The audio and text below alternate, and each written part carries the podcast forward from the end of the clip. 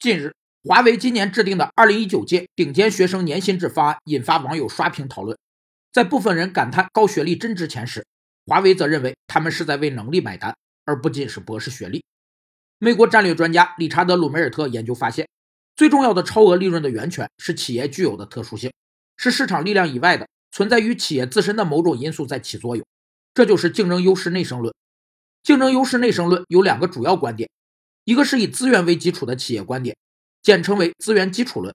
该理论认为，企业是由一系列资源约束所组成的集合，企业的竞争优势源于其所拥有的资源，尤其是一些抑制性资源。